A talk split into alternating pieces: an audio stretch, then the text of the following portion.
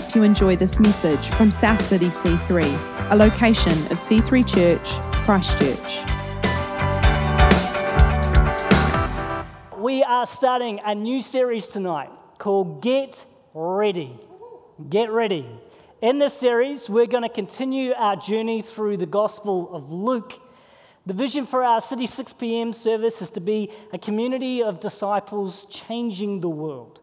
We want to be a community. We're family, we're whānau. We are in this together. We want to see the world around us changed. And this all happens as we become disciples of Jesus. Disciples of Jesus. This means that we are so familiar with Jesus, with who he is, that when we hear him speak, we recognize his voice. One way this happens is by reading the story of his life and his teaching. And so, one thing we value here, and this is our fifth time doing it, is actually going through the Gospels. We're going through the Gospel of Luke. This is our fifth series on the Gospel of Luke. We're up to chapter 12. So, we are making some progress as time goes on.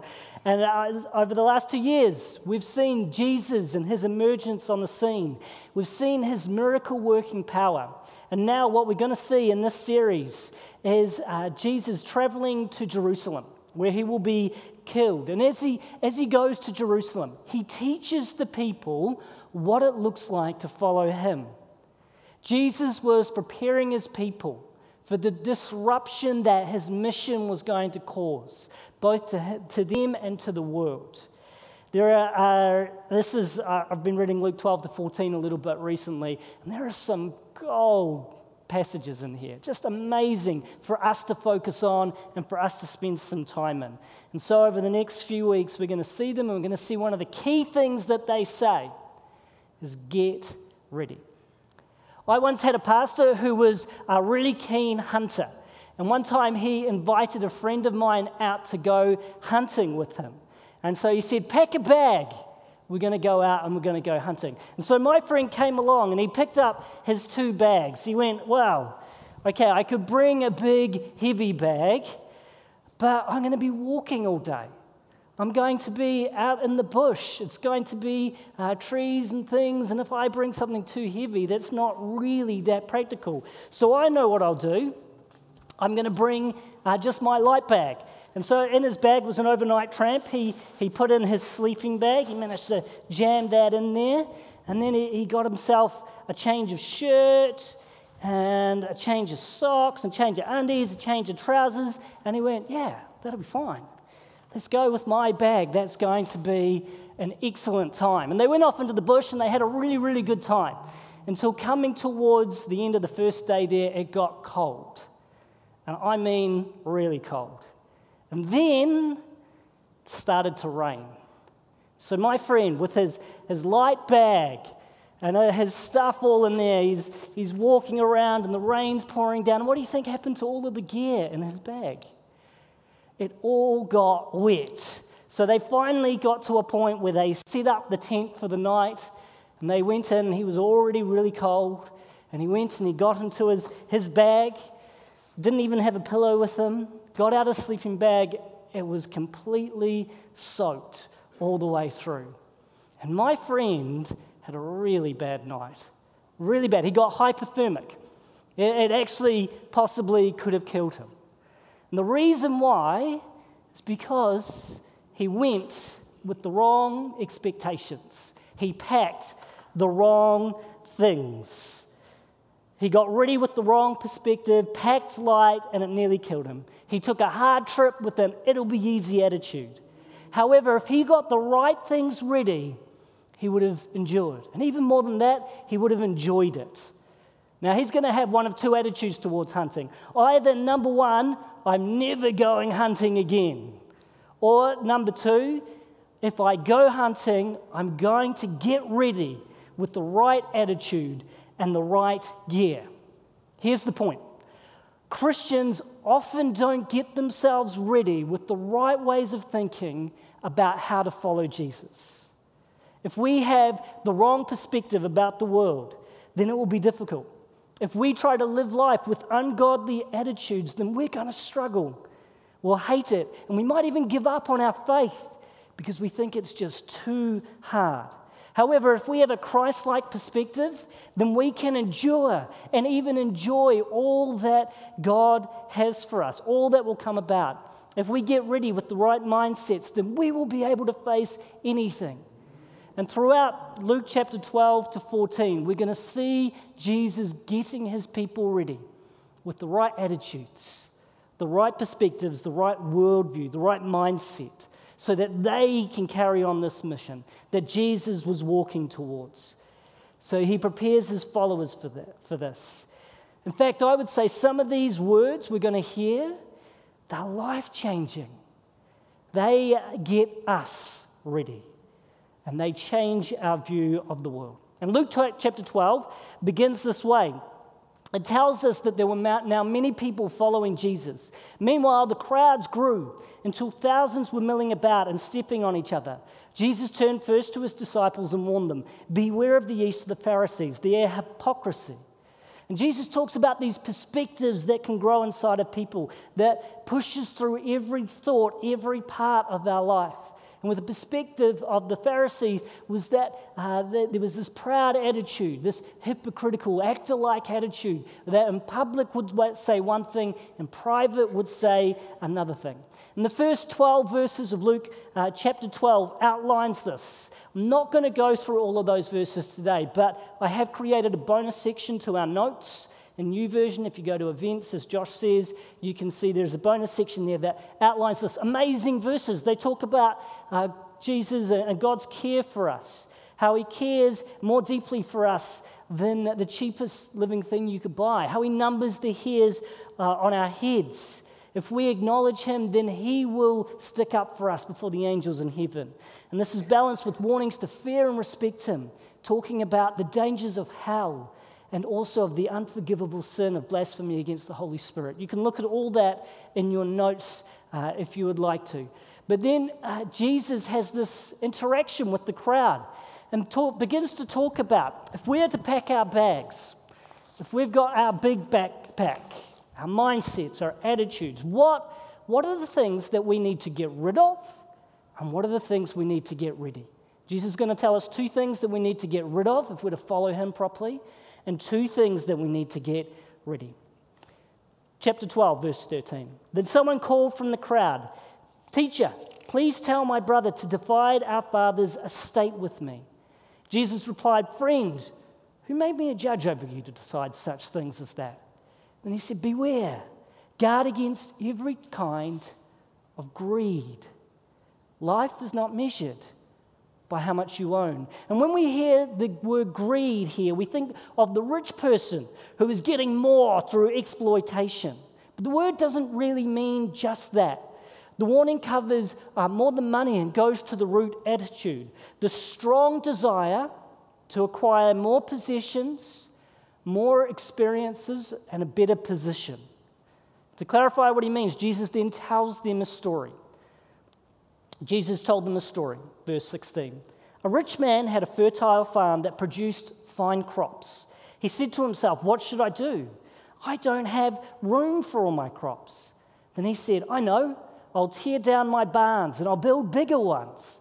Then I'll have room enough to store all my wheat and my other goods. Now, what's the repeated word here? What are the man's thoughts turned towards?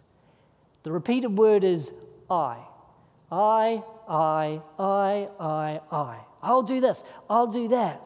Here is a man who's trying to make something of himself. He's caught on to a good thing with his crops, and he's expanding, and he's doing more for himself. We too see that our work, whilst good, can become a key focus of our lives, and it can become all about us. Verse 19, and I'll sit back, he said to himself, the man. My friend, you have enough stored away for years to come. Take it easy. Eat, drink, and be merry.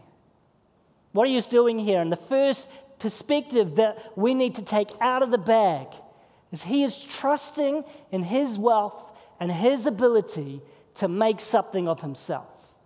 He believes if I am wealthy and successful, then I'm going to be satisfied.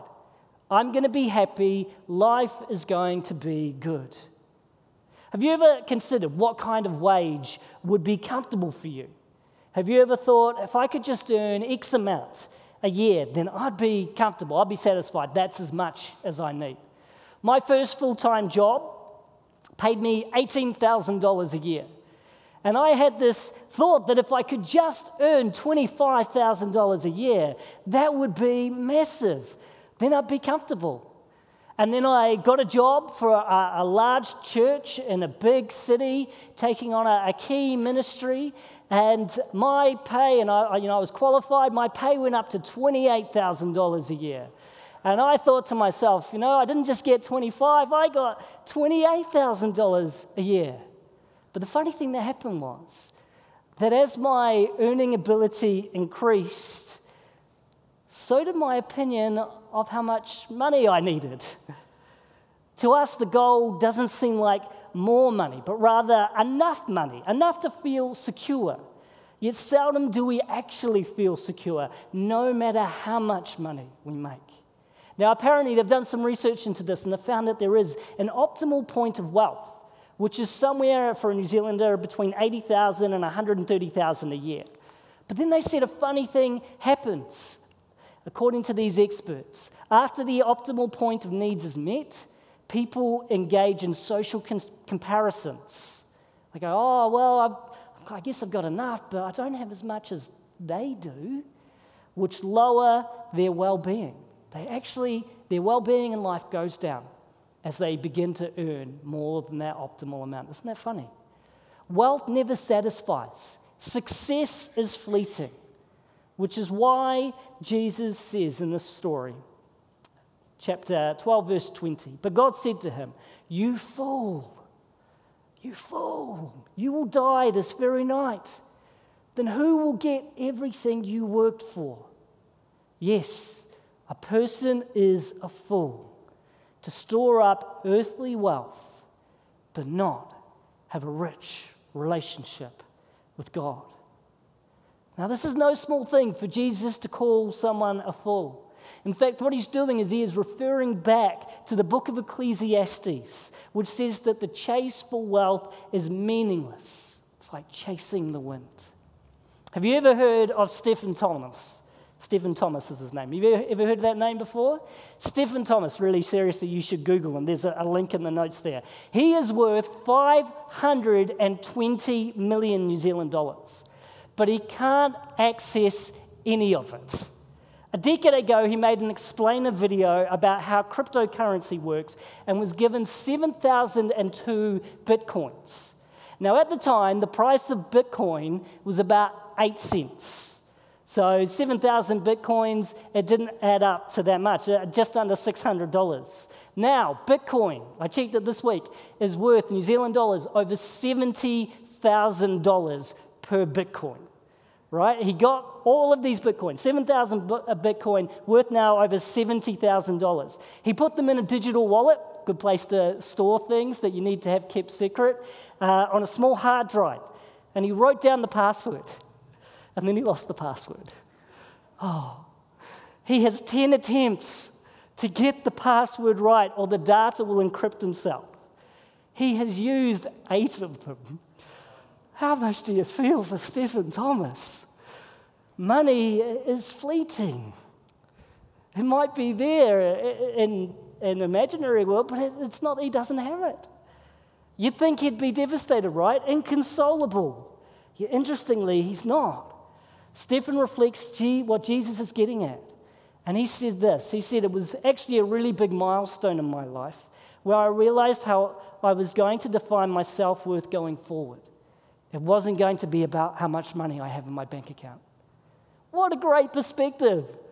I'd sit there and just every morning wake up and go, I could have $500 million. I'm such an idiot. But every day he wakes up and he goes, No, that's not how I'm going to define myself. It's never going to be by the amount of uh, zeros on my, in my bank account. It's not going to be by that. And Jesus challenges this mindset that says you're a success if you have uh, lots of money or a big title. what Jesus does uh, is he gets them to ask this question What is your focus? What is your focus? Jesus is not against us doing well in our work, but if it becomes the focus of your life, then something has gone out of kilter. Another way to ask it might be Do you control money and success in your life? Or does it control you? Your need for it, your desire for it, does it control you? Jesus then turns from this successful person to his disciples, who were quite a contrast. They mostly didn't have much. They would have their clothes and then maybe one spare coat. They needed enough money just to get through the day. So, as well as getting rid of greed, he tells his followers to get rid of greed's unfortunate sidekick. Luke 12, verse 22. Then turning to his disciples, Jesus said, That is why I tell you not to worry about everyday life, whether you have enough food to eat or enough clothes to wear.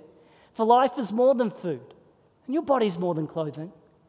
Look at the ravens. They don't plant or harvest or store food in barns, for God feeds them. And you, you are far more valuable to Him than any birds.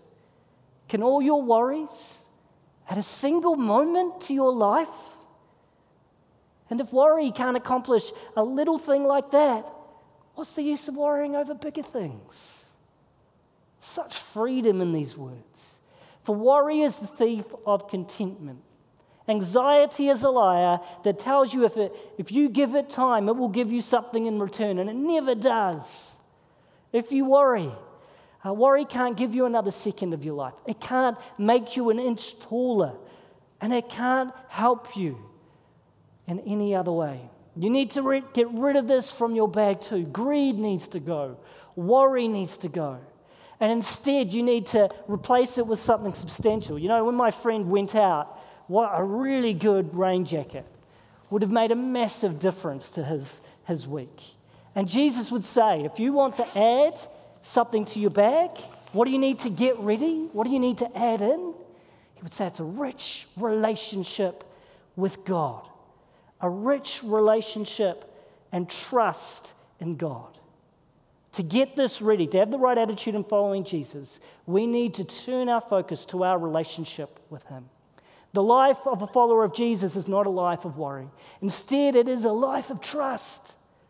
And Jesus makes this style of argument several times in this passage. He says, If God cares so much about the smallest things, then you know that you can trust Him to look after you because you matter so much to God.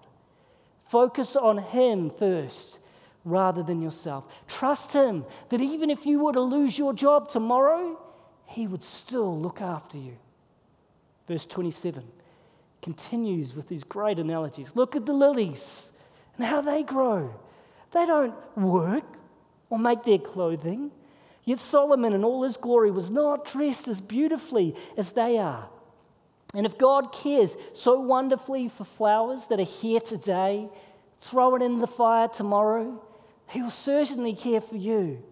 Why do you have so little faith? And don't be concerned about what to eat and what to drink. Don't worry about such things. These things dominate the thoughts of unbelievers all over the world. But your Father already knows your needs.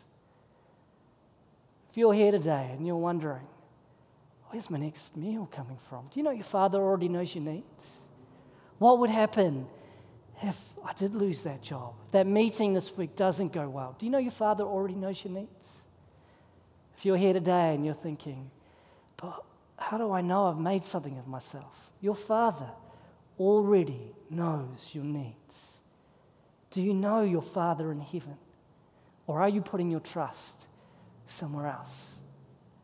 Let's get honest for a second. There are some people who've walked away from faith because they, they heard stories, they heard preachers stand up and tell you God wants to make you healthy, wealthy, and happy. But when they followed Jesus, they found that didn't happen because it was never something that Jesus promised you. There are others who have added faith in Jesus onto their current values. Faith in Jesus has not penetrated all of their life, and they think they can follow Jesus but still have the same value on possessions and wealth that the world has. Then, when there's a conflict in values, they actually adopt the mindset of the world and leave behind the way of thinking Jesus has. But you can't have both. How do you know if you've got the wrong attitude?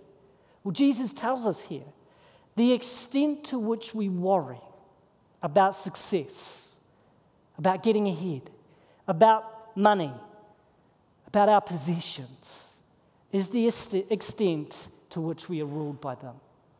The extent to which we worry about our money, our success, and our possessions is the extent to which we are ruled by them. Think about it. If you don't worry about your pay, your possessions, or your position, then it has no control over you. No control. However, if you're researching how much you're being paid compared to others, if you're thinking, oh, I've just got to buy that next thing, I'll go into debt, it's all right, I need more stuff. If you're lying awake at night, worrying about whether you've made something of yourself because you've only made it so far in work, then this may be a key driver in your life. If you're trying to squeeze money out of other people and use your woo and your influence to get more for you, then you know your focus has become twisted. Is that you today? I know at times it's been me. I've had the wrong things in my bag. I've had that want for more. I've had that desire for more. I've had that worry in my life. But I know if your trust is truly in Jesus, my trust is truly in Jesus, then our focus is that He will provide. He will make a way in every moment, in every season. And I trust Jesus when He says this. Luke 12, verse 31. Seek the kingdom of God above all else, and He will give you everything you need. May not be everything you want, maybe it not be everything that you name and claim, but it'll be everything you need. So, don't be afraid, little flock, for it gives your Father great happiness to give you the kingdom. Jesus has told them to take away greed and to take away worry. He's told them that they are not the right things to get ready for what is to come. Instead, they are to trust Him because of His goodness to them. Then He introduces the second thing we are to pack. This thing is a big part of our antidote, a little bit like good shoes on a tramp. And this thing, alongside trusting Him, is called generosity. Luke 12 33. Sell your possessions and give to those in need. This will store up treasure for you in heaven. And the purses of heaven never get old or develop holes. Your treasure will be safe. No thief can steal it, and no moth can destroy it. Wherever your treasure is, there the desires of your heart will also be. Such an amazing passage. Jesus says he's not just talking about money, he's actually talking about our hearts. If your heart is turned towards yourself, then you're not focused on his kingdom. If your heart is turned towards others, then you are living the life of heaven here and now. If you trust God, then your priority is not accumulation, but in radical generosity. The principle is there for us to be generous, whether we have much or whether we have little, to set money aside, to set resources aside, specifically for blessing others and bringing the kingdom of God to them. Then we are bringing the values and priorities of God Himself to bear on the greed and anxiety of our world. That's what treasures in heaven is all about.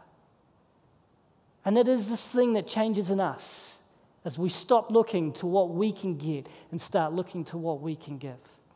Really simple example of this. I remember Tenpin bowling one time, uh, and I was getting a bit anxious. I'm com- competitive. I want to do well. I want to just smash it and do great. But the more I focused on how well I was doing, the worse I got. And so after a couple of uh, ends, what I did is I decided to change my focus. And instead of worrying about me, I decided to encourage others and encourage them in how well they were doing. And uh, they started doing better. And then I was able to focus in my moment and I smashed it. I nearly got 100 that night. It was phenomenal. You've never seen bowling quite like it.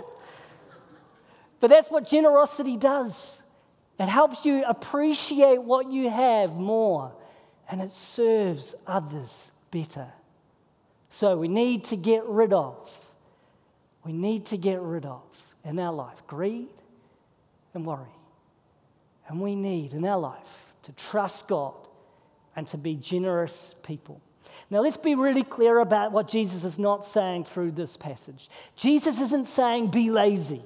Just do nothing and God will do everything for you. No, the, the narrative of Scripture and what Jesus presents as well is that we need to work. It's good to work. And it's through that that God helps provide for us. Jesus also isn't saying be poor. Jesus isn't anti wealth. You can do really well for yourself. Jesus is not against that, but he is against uh, greed and covetousness being a driving force in our lives.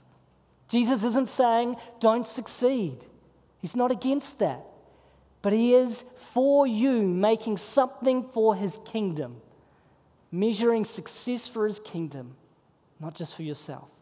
And Jesus also isn't saying give every single thing to the poor. Do you know the original audience of this is his disciples? And they would follow these words really closely. The early chapters of Acts makes it clear that they still owned houses and property. But at times, someone would sell a property and give it to the church to help with care for the poor. Or they would share what they did have with each other. Tonight, can I ask you, what have you packed? What attitudes do you have when it comes to the area of wealth, possessions, and success? Do you have a mindset that's always looking for more? Are you worried about those things? Or could it be tonight that you say, I trust in Jesus and I choose to be generous towards others? And maybe there is just that one place where you recognize, I need to get rid of that. I need to surrender it. I need to take it out. I'm worrying too much about that. And I need to let it go. Tonight, can you bring that to Jesus? Let's bow our heads before Him. And in this moment, can we surrender these things to God? ask him to check through our backpack, like my pastor should have done with my friend, and ask for his strength to get rid of the things we don't need and to get us ready for the journey he has for us. Tonight, today, Anzac Day, we remember those who fought and died for our freedom we remember the sacrifice they made. And we're called to be just like that warriors, people who are able to lay some things down for the greater good. And it can be hard and it can take time. It takes a lot of training to be a soldier. It takes a lot of time to lay these things down because they become entrenched in us. We just live in this world. We see adverts all the time. We have people around us who are vying to be those types of people. But if we want to follow after Jesus, we need to make a steady determination that that's not us, that we can be different.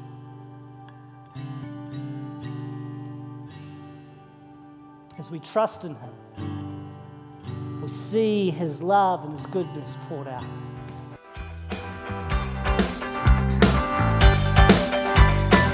Thanks for listening to this week's message. To learn more about our church, visit c3chch.org.